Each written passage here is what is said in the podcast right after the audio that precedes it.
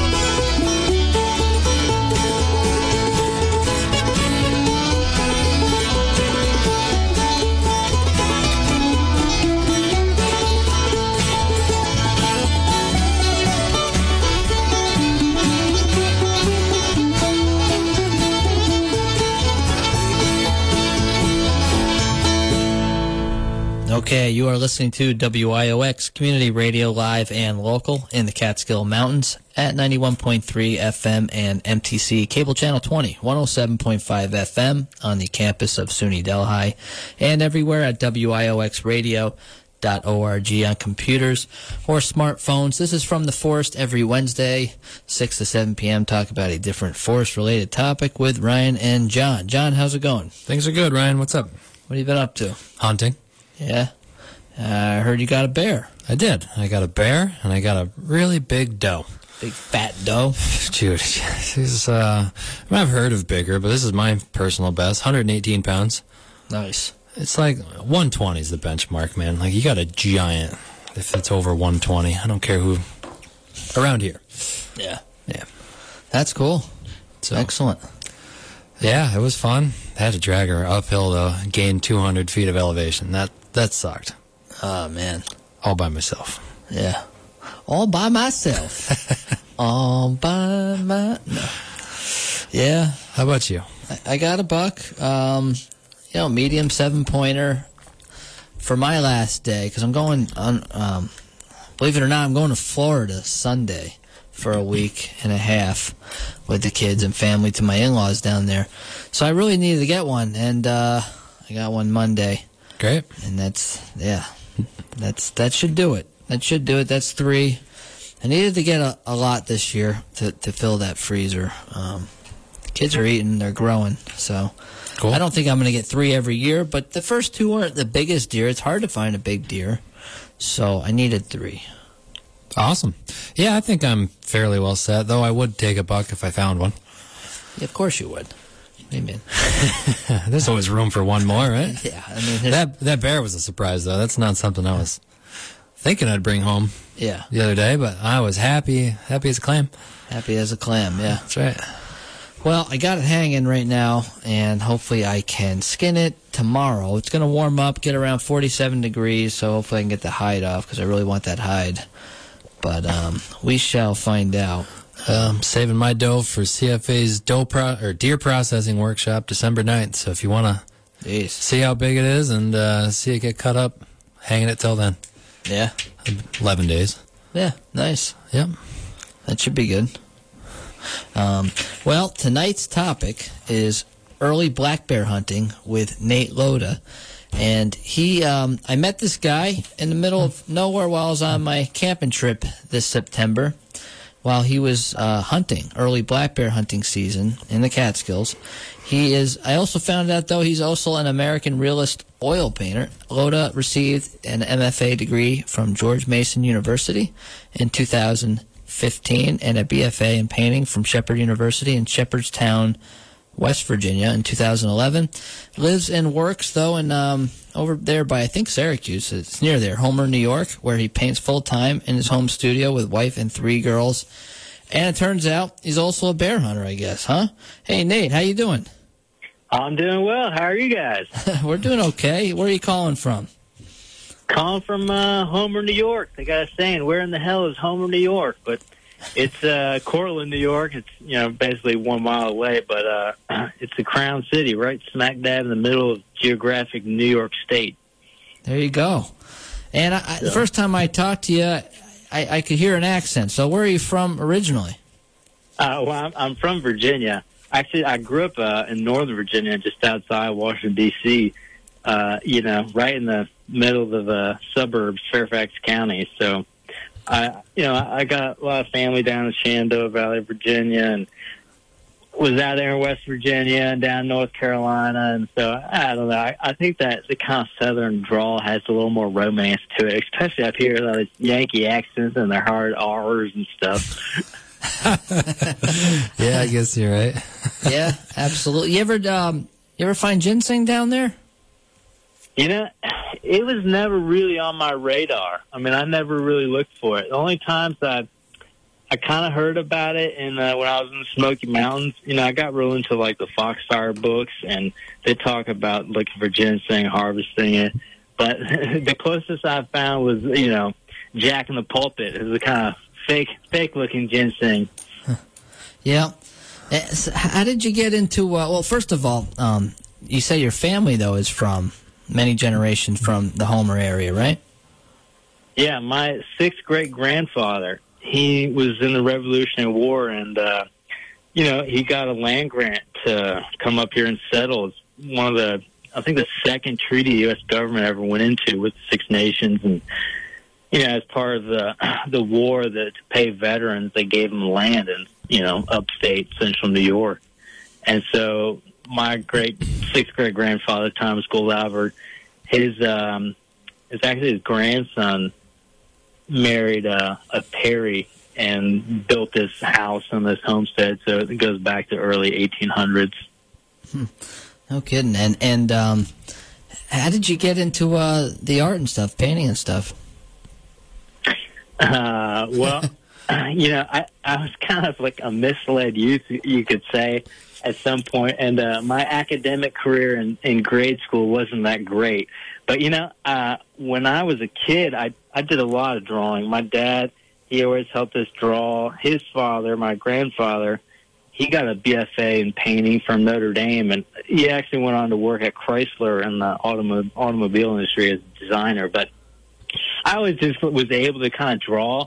And uh, I was telling a story that when I was in seventh grade, I had to do a book report. And at that point, I was like full blown into skateboarding. It was kind of like, you know, on the misled youth path.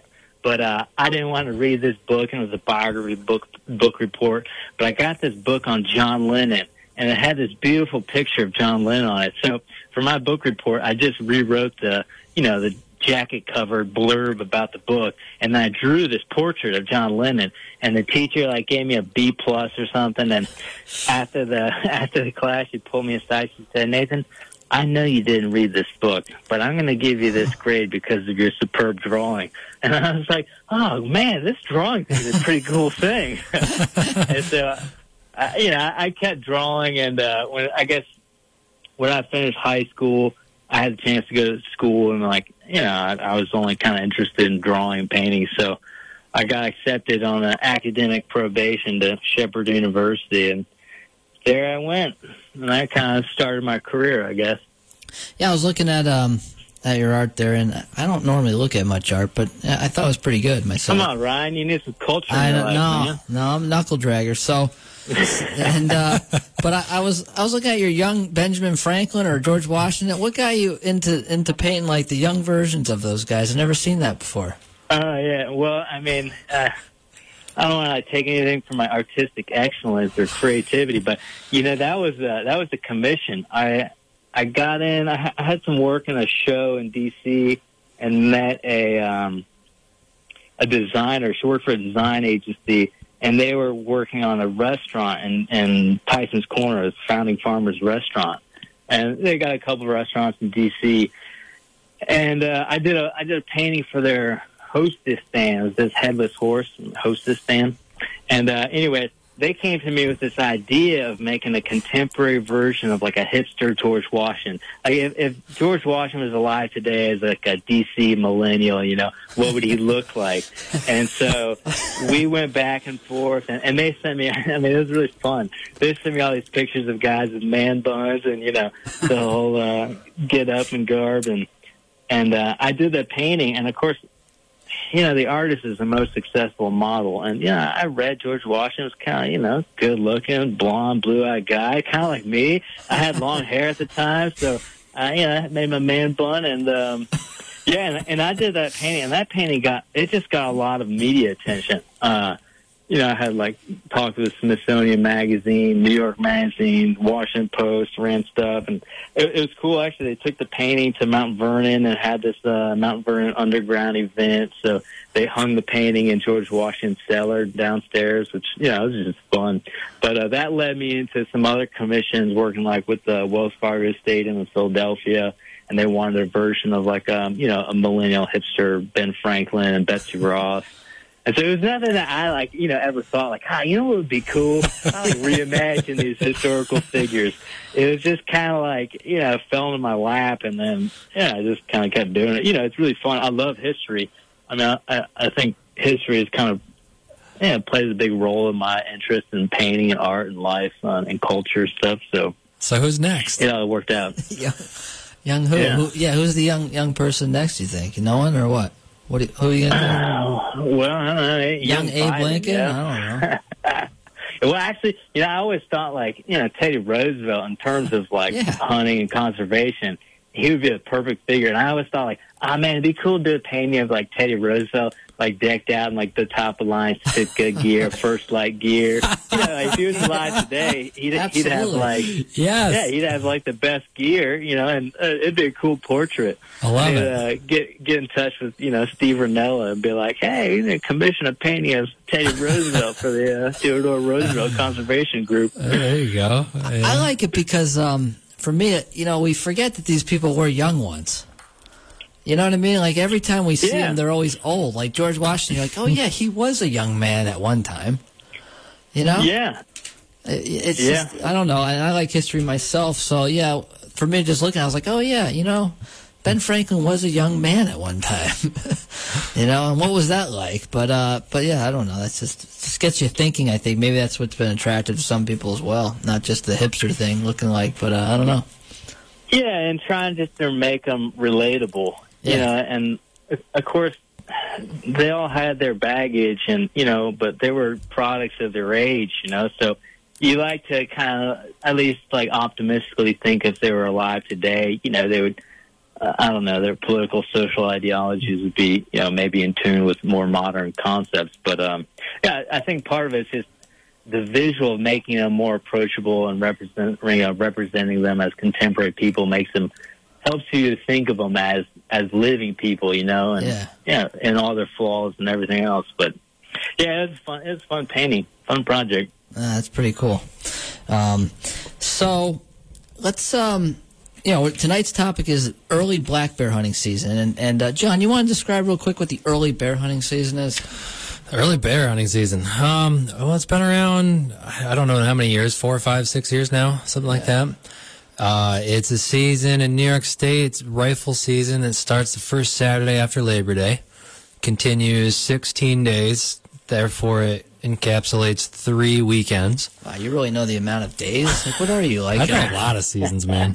Did you know that, Nate? Did you memorize the amount of days after that Saturday? I swear it's not written down I, in I looked it up. Yeah, I, I think it was 16 days, but You guys have a syllabus in front of you? I Like, what's swear, no, here? no, it's off the top of my head. Holy crap. No, and uh, it, it's really, I think it was initially targeted to um, combat some nuisance bear problems. Right around then, is this, a lot of farmers are having problems with sweet corn and stuff like that. Apples are coming in, so Is it throughout the state? It's really our region. no, isn't it's the southern, it's the, it's our region. Yeah. Uh, it started out in three and four, I think, and then Right. it might be a little further than that yeah, now. the, But the Adirondacks they've got an early bear season too. they've always had that. Yeah, that, they? isn't that Yeah. part of their muzzleloader season? Yeah. Okay. I didn't know that. Um, all right, so so what made you so where we met was I won't say exactly where, but I usually do a trip every September. I've Yeah, I'm talked about planning it. to go back Yeah. there. Don't don't don't spill the beans. No, no, no, I can't. I like that that area too much as well. But every year in September, I do a trip. It used to be in July, but as I've gotten wiser and older, I like to believe I go when it's nice and cool out. So now I go in September, which sometimes coincides with the early bear hunting season. So there I am. I'm on my way out. It's day three. I only stay out for for three days, two nights, and I'm on my bearing and I see this shadow in the distance. I'm like, what the heck is this? This person? Like I don't, I never see anyone. I mean, mm-hmm. you're off trail, and I've never seen anyone while usually while while out there.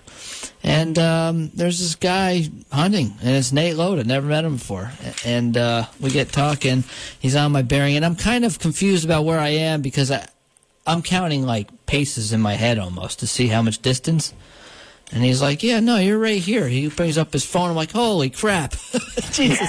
I wish I had, I wish I had that." I mean, okay, so that's where I am. But anyway, we get talking, and then that's uh, and that's the story. That's how Nate's on the show. So, Nate, what drew you to the to the Catskills? Well, you know, I was really naive or ignorant to the Catskills. I mean, I, obviously, I was aware of the Hudson River School of Painters, which, yeah, they kind of explored the region and, and made it somewhat famous to the world, I guess. And actually, it was the first big art movement in in America, in the United States.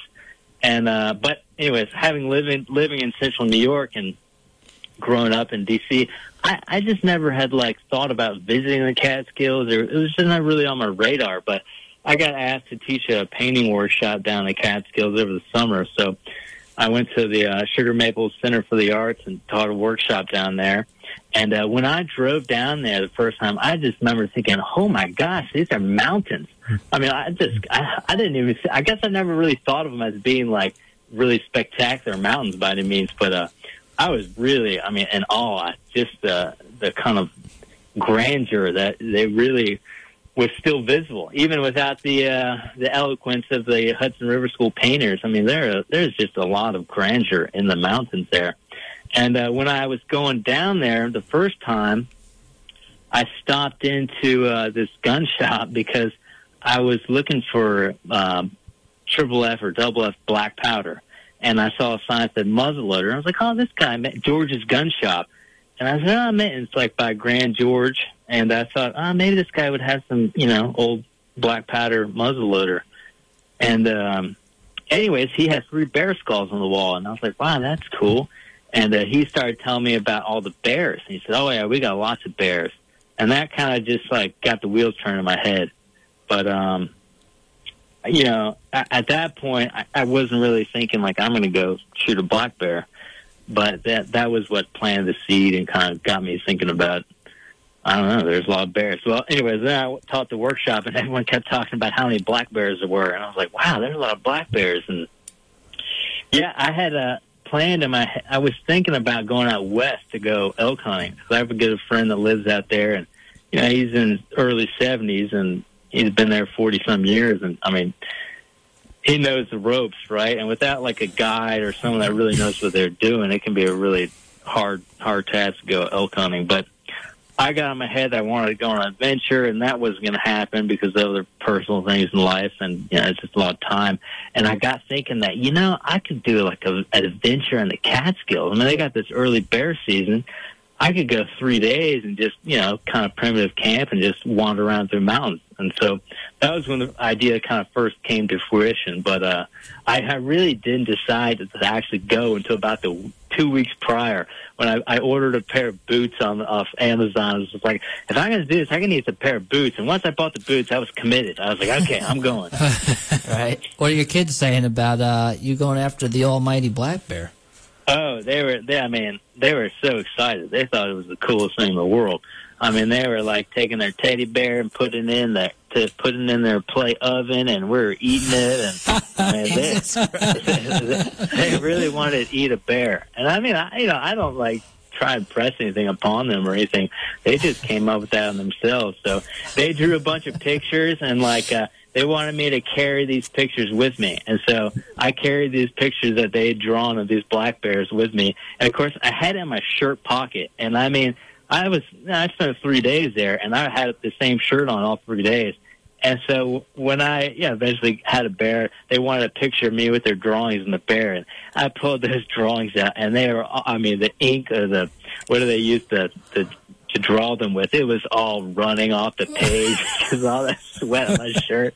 Yeah. But uh, they they still had the pictures. So I remember you saying uh, it was a lot steeper than you thought it was going to be, right? Or oh yeah, I mean that's some that's some rugged country. I mean I, I could not believe how rugged it was. I think you picked a good spot. I mean, geez, you really uh, you really picked it. Like as far as the Catskills go, because um, I see. I don't. I never want to say I see a lot. Whenever you know, but they're there. The black bears are in that area for sure. Uh, yeah, I would. I would agree.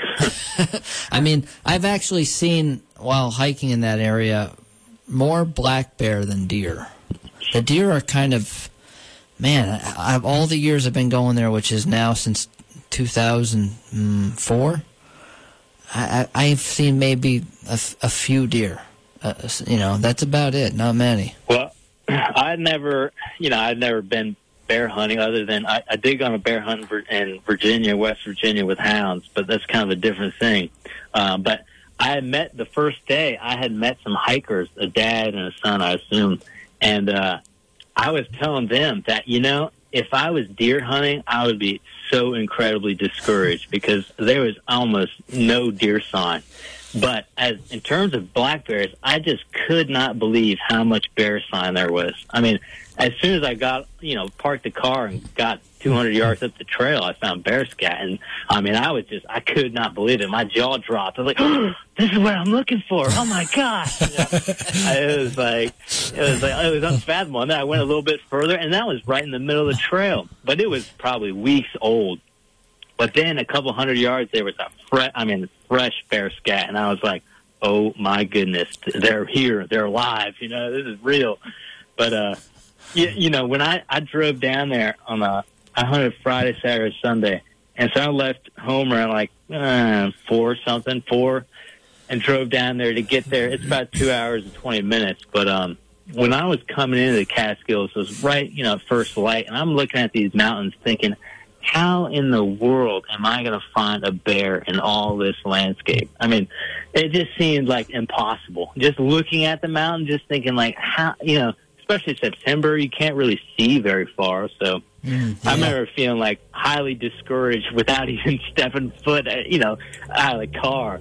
But uh, I, as like I said, I didn't sooner go 200 yards, and my my encouragement was through the roof. I was like, wow. When you sent me the email, you, you, well, we'll get into it later in the show that you were successful. I couldn't, I couldn't believe it because you know, to actually go somewhere you never been and to get a black bear, I think is kind of kind of cool. Um, oh yeah, and I mean, I, you know, part of just modern technology, I did all my scouting on, you know, on the on the internet, on the phone, basically. Well, how'd you do and, that? Uh, how'd you do that? How, yeah. How, well You don't have to say where again, but yeah.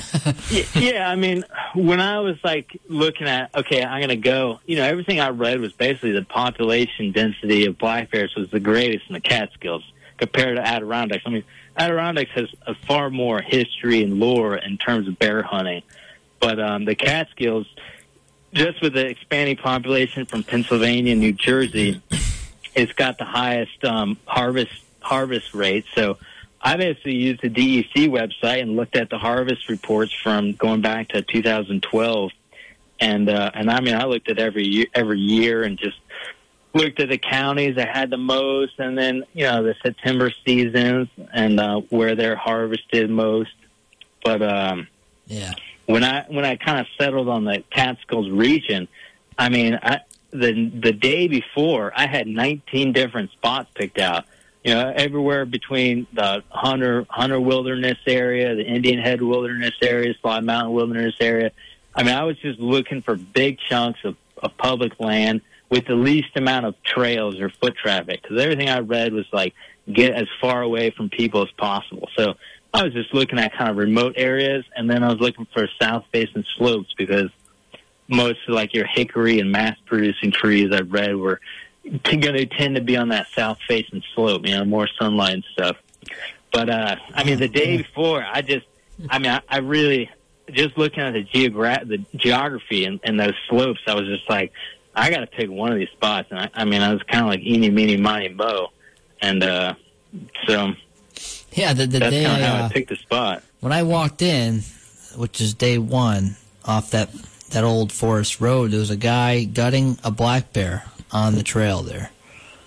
Um, Yeah, I mean, I told you how encouraged I was when I found that bear scat 200 yards onto the trail, and when I stepped foot out of that truck, I mean, my my good friend Bob tells me like, as soon as you step foot away from your truck, you're hunting, right? And you're hunting until you get back to your truck, literally. And so I was, you know, still hunting my way up that that logging road, and I saw that bear scat, and I was like, oh my, I was so encouraged. And uh, I came over a deadfall, and I just saw one. I mean, it was probably three inches, but just one little slash of red on a rock. And uh, and then I looked more, and I, I saw some blood. And I mean, I knew it was a day old blood. It obviously wasn't that morning because I mean, I was there at first light, but I knew it was the day. Before, it had been the day before, so that was really discouraging. I mean, it was kind of like oh, I was all excited, all excited, excited. I saw that blood, and I was like, "Oh, I'm a day late." You know, it's like uh, dead. this land. yeah, it's like oh, everything's been spoiled. You know, Yeah. well, and just reading about bears, you know, they don't have population densities like deer. You know, like you're not going to have 20 bears for a square mile like you would deer. And uh, so I was, I, you know, I was, I was kind of discouraged, thinking like, oh, maybe I should try somewhere else. I, you know, what are the chances there's going to be another bear? But I, mean, that was 30 minutes for me walking into the place. So obviously I kept going, but I just kept finding bear scat and rocks flipped over and you know, having never looked for bear sign until then, I could not believe how much bear sign I was seeing. And, you know, again, just not living somewhere where there's, you know, a lot of black bears. I, I, it'd never really been on my radar. But, yeah, I was really encouraged just with all the sign I saw there. Um, so you're going up the ridge, and, and, and what are you looking for now? You're seeing sign, you're seeing flipped over rocks, you're seeing scat, and, and, and what what are you what are you thinking? Well, you know, the first thing, everything I read about September bears and the guy at the George's gun shop told me that that's kind of the best time to hunt them if you're really targeting bears because black bears, they're not like deer. I mean, especially when you get in later season, they're, you know, they're moving a lot, but they can cover a lot of ground. I mean, they got a home range of 25 miles, so they're going to be moving. But in September, I mean, and actually from their whole life, they pretty much are just focused on food. But September, there's just a lot of food, and they, it can be a lot more concentrated. So I was really looking for their food sources, and every every pile of scat I came across had cherries in it. Oh yeah, So, you know, it, it was Wasn't that incredible this just- year? Yeah, I mean, it, it was like every. I mean, I kept taking pictures of bear scat and sending to my wife. She's like, "Okay, I've seen Jesus, this guy keeps scat. sending me bear yeah, I was like, "But look, here's fresh sign. Oh my gosh, there's more, there's more." And she's like, "Okay, I've seen enough." Kids are jumping up But, and uh, down, going crazy, putting more bears in the Uh, yeah. microwave. Oh, the yeah. oven. Well, and then I sent him a, a, a paw track, and I got into a wet spot, and then I mean that was like, this is real. I mean, this is like this is foolproof evidence that there was a black bear here. But uh, you know, it, again, in terms of just the forestry aspect, it was really interesting when I got down low, walking on the trails, a bunch of oaks, but they're all red oaks, and I mean acorns everywhere. But again, they're just you know, red oaks are higher in tannins. Everything I read is they're, you know, they're not a prime food source, but a lot of grapevine too. And as I moved further up the mountain, you know, you started seeing a lot more beech, less oak, more beech. And then on top, I found a lot more cherries. But, um, you know, I was really looking for those beech and cherries because there's beech, beech nuts in the bear scat as well. But, uh, yeah, you know, the, the biggest problem that I faced uh, especially those first two days, was the wind. I mean, there was some serious wind. I mean, uh, you know, there was gusts 25 miles per hour. I mean, the Saturday morning, I was on top of that mountain and I was freezing. I mean, I could not believe how cold I was. Um, just the wind chill and you know everything. I again, I'm just going off of what I read on the internet and listen to you know podcasts and everything. But all my knowledge pointed that a bear, they don't have great vision. They don't have great sense of hearing but their sense of smell is, you know, immaculate. So if they get wind of you, it's game over. And, uh, you know, just being September, low visibility, can only see, you know, 30 yards maybe.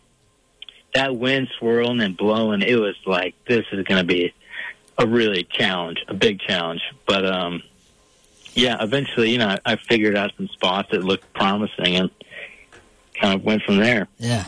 Well, if you're just tuning in, uh, you're listening to From the Forest. Tonight's topic is early black bear hunting with Nate Loda. We're going to take a break, but we got some more questions, we'll get into the uh, the closing of of uh, with with this black bear that uh, that Nate got up next. And here's a song that uh, my kids say that they're going to play for me on my deathbed. You believe this? You believe this? They already have a song. All right, we'll be back.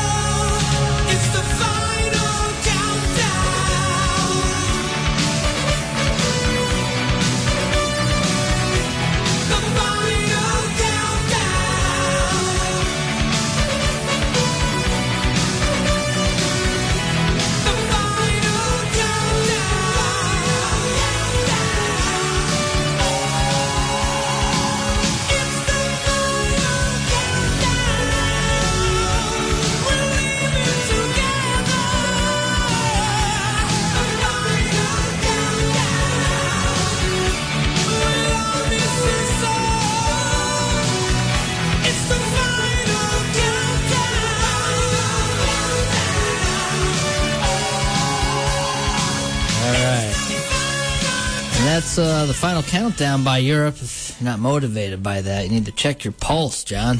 and uh, that's the song that uh, my kids say they're going to play on my deathbed. You believe this? Those little Unreal. little gremlins. I know they really are. Um, so we're talking to uh, Nate Loda tonight about the early black bear hunting season. And uh, Nate, so you're going up the hill, you're seeing bear sign, knocking rocks over, seeing rocks over rather, seeing bear scat, seeing cherry drops. Uh, some of the ch- black cherry this fall was so thick in that area because I was there as well that you could smell them fermenting. The black bears are not eating them all; those they were getting overwhelmed. It's unreal. Yeah, yeah, I saw that too. So okay, um, so tell us about what happened uh, leading up to this to this to this bear you saw.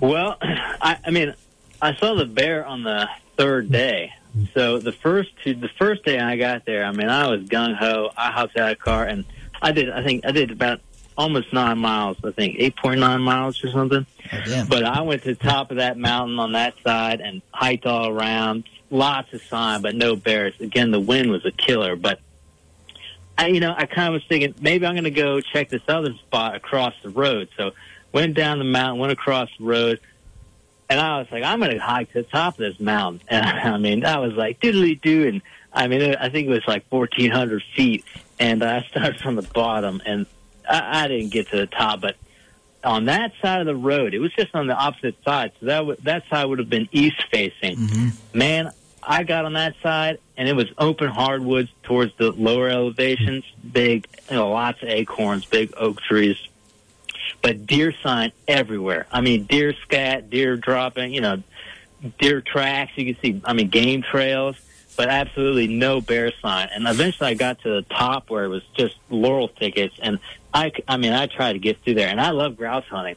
And so I'm like beating through this thing, but I, the whole time I'm thinking, man, a bear is going to hear me from half a mile away at this rate. Uh, but I flushed a grouse, and that was like kind of, in a weird way, encouraging. I was like, oh, wow, grouse. Oh, man, this is cool. But uh, eventually I was like, you know, I got to focus on bears. And the other thing I have in my head is I'm thinking about fishing, and, you know, old timers say, don't leave fish to find fish. And I'm like, don't leave bear sign to find bear sign. I was like, I need to go back on the other side of this mountain, you know, back on the other side of the road. So I climbed down there and got to the other side an hour before sunrise. And I mean, I tried to get to halfway up that mountain, and uh, you know, there was one section that it did. I think it was 400 feet of elevation in in less than 100 yards. So I mean, that's some serious grade, and I was huffing and puffing. And it's at that point that I realized just how steep it was, and I was like, "Man, this is gonna kill me." but uh, I got to the top that evening, and I sat there. But again, the wind was just killer, and so I went back down. I had set up a camp base at my car and just kind of camped out of the car, uh, just because I, you know, I didn't really have gear. I don't have camping gear, the backpack, and being by myself. You know, that was kind of uh, that'd be take a lot of logistics. You know, next year I think that's the way I'm going to try and do it. But um, yeah, this time I was just going on my car with what I had. So Yeah. the next morning, Saturday, I I wanted to get back to the top of that mountain because on that ridge top there was a bunch of really big cherries, and I was like, "Look, these bears are all eating cherries. That's going to be my best bet." There's there's fresh sign up there. I got up there, I sat down, but again, the wind. I mean, I had a wind checker going. You know, you just puffing talcum powder or whatever. And uh, the wind was just swirling everywhere. I mean, there was just no way to like, you know, pattern the wind.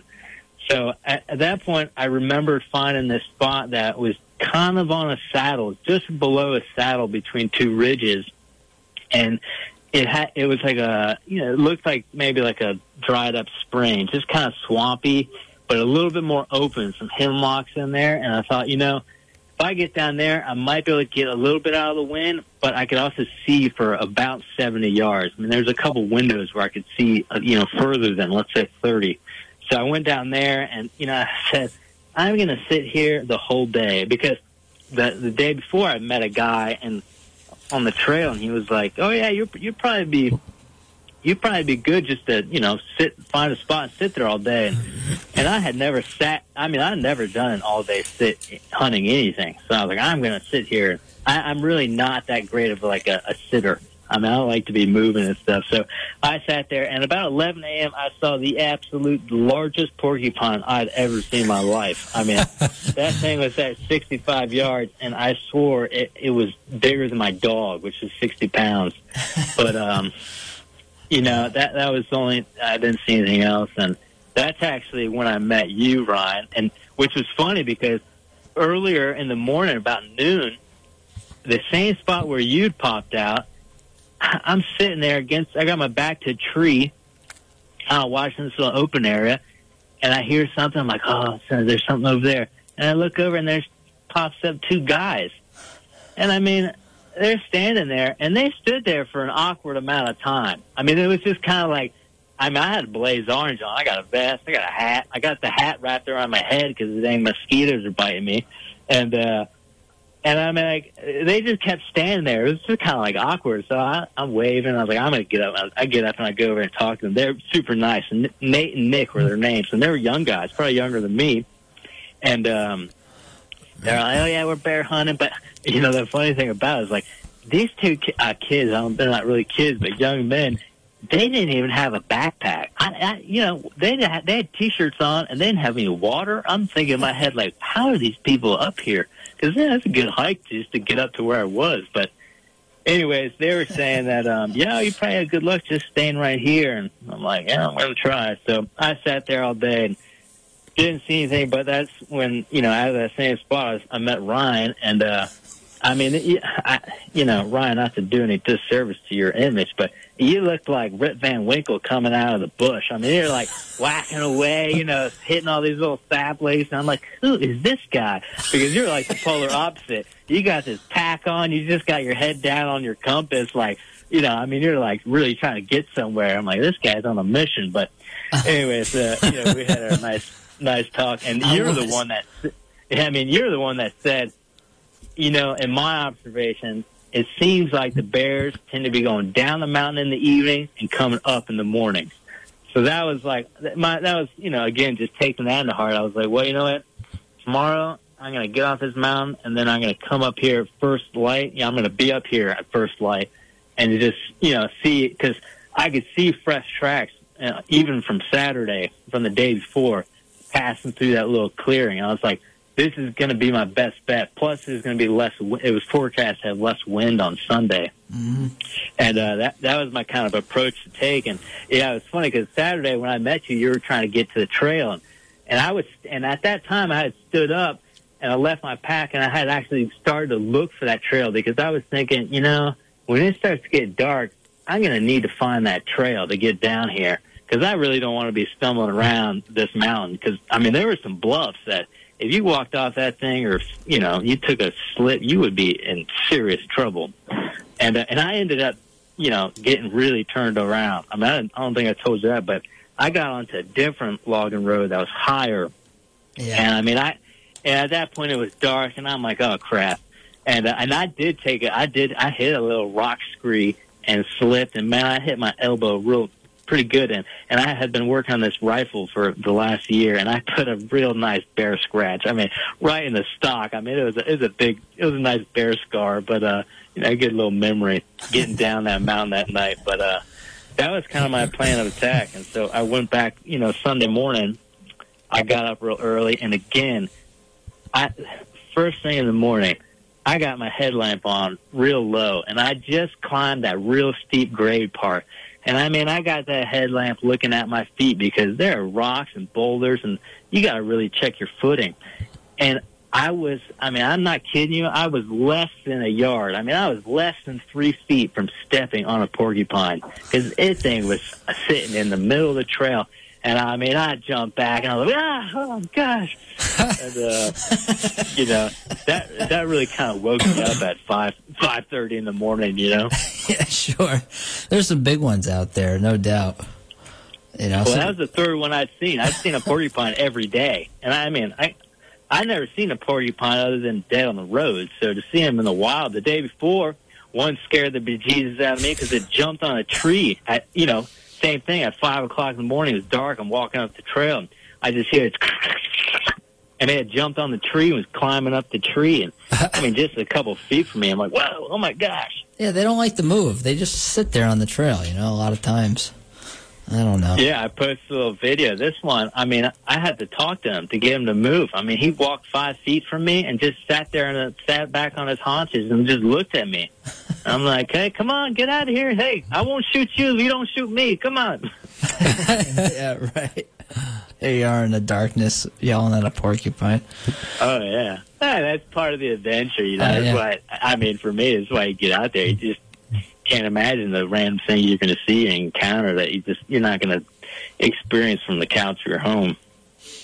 So, oh, go on, Johnny, You gonna say something? No, I was I'm I'm on the edge of my seat. You're getting up there in the dark, and did you make it before daylight to your spot? Oh yeah, Yeah. yeah, I did, and uh, you know I had to give a shout out to my buddy Nate because the week before I was at his dad's retirement party, and uh, I was telling him I was like I'm going to go on a bear hunt. You know I had just gotten these boots off Amazon, which I I already knew that was a mistake because as soon as I got them, I put them on and did like two mile hike in the rain, and of course I had blisters the next morning, so I'm like babying my feet like that whole week before, trying not trying to get these blisters to heal, which it didn't do much good because you know by the end of three days they were bleeding anyway. So, Right. but uh, right. I was at this retirement party, and he was showing me his OnX, and he's like, "You need to get an OnX." And I mean, if I didn't have that OnX app on my phone, uh, it would have been a lot. Uh, you know, I could have done it, and I had a compass and stuff, and I had a map that I was going to use my, you know, compass like Ryan was doing. But man, that that app made it a lot easier. and uh, I was using that to get around even in the dark because it just kind of gave you a pinpoint location. And I had dropped the pin of where I wanted to get up to in the morning. So, but even with that, I mean, I got turned around several times. I could not believe it because I got a pretty like decent sense of direction. But man, when you're going up something in the dark and in the woods and yeah. I don't know, September, there's just leaves everywhere. You can't really see any, any distance. It can be tricky, but no, I got up there and uh, sat down in my little spot that I had sitting there. And What you know, made you sit trick- there? What made you sit there? Uh, Well, again, it was I was just sitting my back to tree and I could like see. I mean, I had I had about a 75 yard vantage where there was actually a little bit of a clearing, and I was probably I was probably 55 yards from that clearing. yeah. Or not, I mean, it was probably about 60. And then that clearing was probably 20 yards wide. And, um, and I had about like two or three shooting lanes, basically, or little windows. Yeah. And I just thought like that would give me the most distance to be, you know, far enough back that, you know, if a bear is crossing, they wouldn't, they probably wouldn't win me. I mean, I was downwind of that. And that's kind of the biggest thing I had in my mind. But even saying that, 20 yards in front of me and 20 yards behind me, there was bear scat. So, I mean, you know, they, they were going through that area in general. But yeah, I mean, that spot just kind of had a good little advantage of this, of this clearing, you know. so did you hear it first before you saw it, or vice versa? You know, I, it was. Uh, I think I shot the bear at seven, seven fifteen or something. But I mean, I'd already been there probably two hours, and it'd been light for over an hour and a half or so.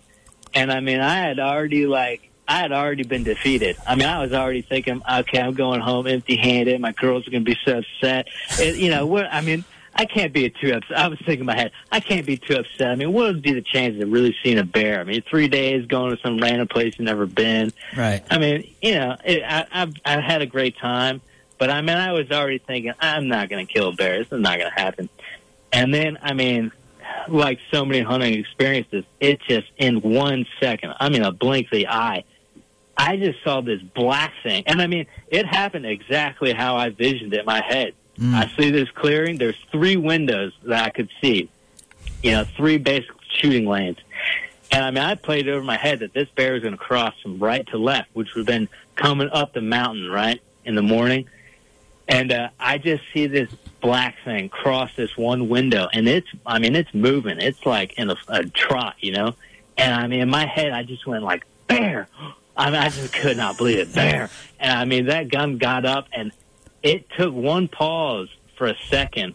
And, um, and you know, I had, I had used the, when the guy at the gun shop, he had told me that he had some scent lures, and in New York State, you can carry up to one and a half ounces of a scent lure you know, can't use bait, but you can use a scent lure. And he had told me of some like you know miracle snake poison or you know whatever great great stuff that you could spray. He's like, oh yeah, these guys bought this last year. They they shot a bear the next day. And uh, unfortunately, I didn't go by. I even told them I was going to come by and buy some, but uh, I didn't end up hunting up there, so I didn't go by a store. But I read that they really like anise oil, so I had like got some anise oil and put it in a little jar. And when I got out that spot, I had sprayed some on a log, just like you know, or maybe this is going to attract them, right? And uh, so when that bear crossed that first window, he got to that second little window I had to shoot through, and he paused for I mean a split second, and you could see his nose go up and hit, you know, start checking the wind and just smelling. And at that point, I got the rifle up, and then he he took probably two steps in a, in a trot, and I mean I just squeezed the trigger, and and then uh, he he took a he did run. He went about twenty yards from there, but you know, everything again I read was, um, you know, bears, black bears, they make it what they call a death moan. So I heard him doing the death moans, but at that point I was running because my thought was like, if that bear gets out of sight, I mean, unless you got a, real good blood trail, it, you could have a really hard time. And I, I mean, I really wasn't sure. Like I said, it was kind of moving when I shot, so I saw where it kind of had run off to, so I was trying to get around a tree to like see over there, but I mean, as soon as I went 10 yards, I saw I was lying there. I was like, oh, well. He must have been in disbelief, like, oh, like this is oh, actually yeah. a bear like, after three days. You come like to the random area in the Catskills. I mean, not totally random, but you know, it's it's crazy.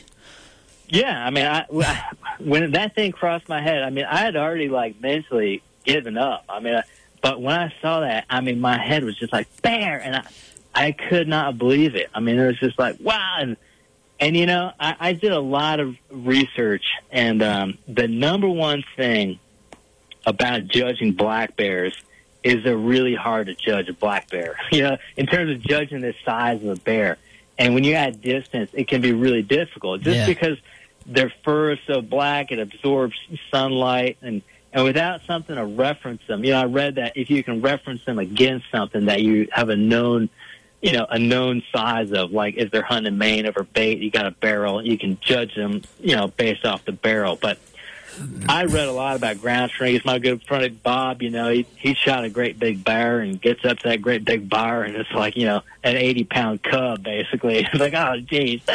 but uh you know, when I looked at it, and and I had gone into it thinking like I don't, you know, everyone wants to shoot a big bear, and of course, you tell somebody you shot a bear, the first thing they ask is, "Oh, how big was it?" I mean, it's just like a given that you know any bear you see is going to be a big bear, right?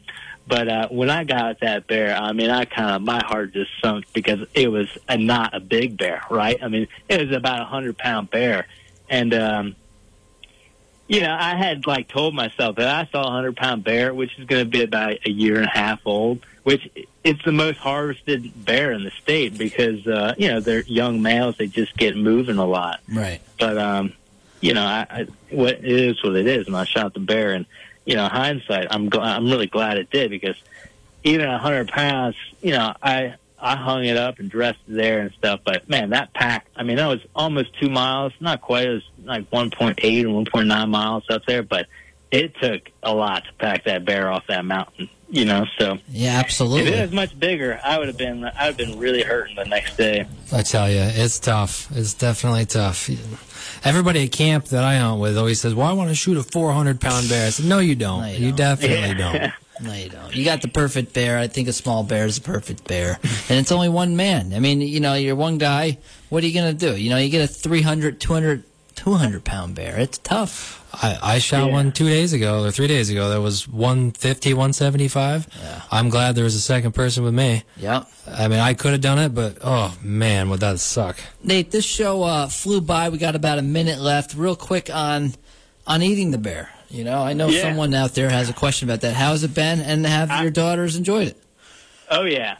You know, I mean, th- that was again one of the most intriguing aspects of it. Is like I've heard the gamut of bears basically inedible and bears absolutely delicious. So I wanted to find out for myself. So I read that the the number one most important thing about a black bear is getting it cooled as fast as possible.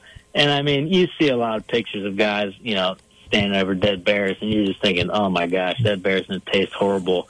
because you know it's a day later and they still got the hide on it. So I skinned and quartered it and basically deboned it packed it off, and it is absolutely the best game meat I've ever had. I mean, I don't know if it's just an age thing, a diet thing, a September. There's just not much fat on that bear.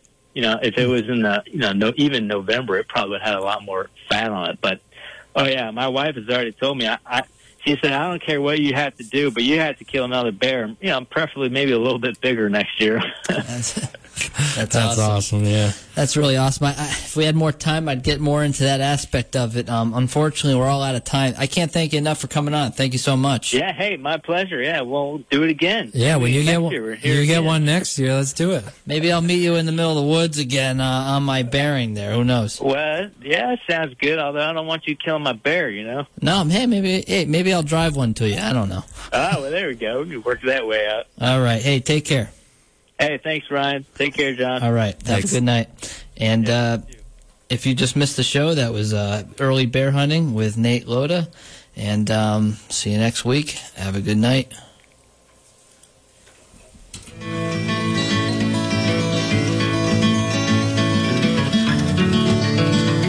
Oh, the neon lights were flashing and the icy wind did blow. The water seeped into his shoes and the drizzle turned to snow. His eyes were red, his hopes were dead, and the wine was running low. And the old man came home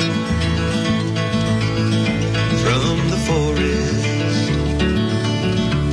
His tears fell on the sidewalk as he stumbled in the street. Faces stopped to stare, but no one stopped to speak. For his castle was a hallway and the bottle was his friend. And the old man stumbled in from the forest. WIOX is supported by you and the following underwriters. Mountain Eagle, the community newspaper and website serving the Catskills region, covering Delaware, Schoharie, Greene, and northern Ulster counties, with local reporting, regional events, school sports, letters, and features, all in the Mountain Eagle. Chappie's Good Food on Main Street in Roxbury for lunch, dinner, and cocktails, and Chappie's sister restaurant, the Old Mill Steakhouse, just around the corner on Bridge Street. Chappie's open every day. The Old Mill Steakhouse open on weekends. 607-326-7020 or chappiesgoodfood.com. WIOX Roxbury is supported by you and a really easy way to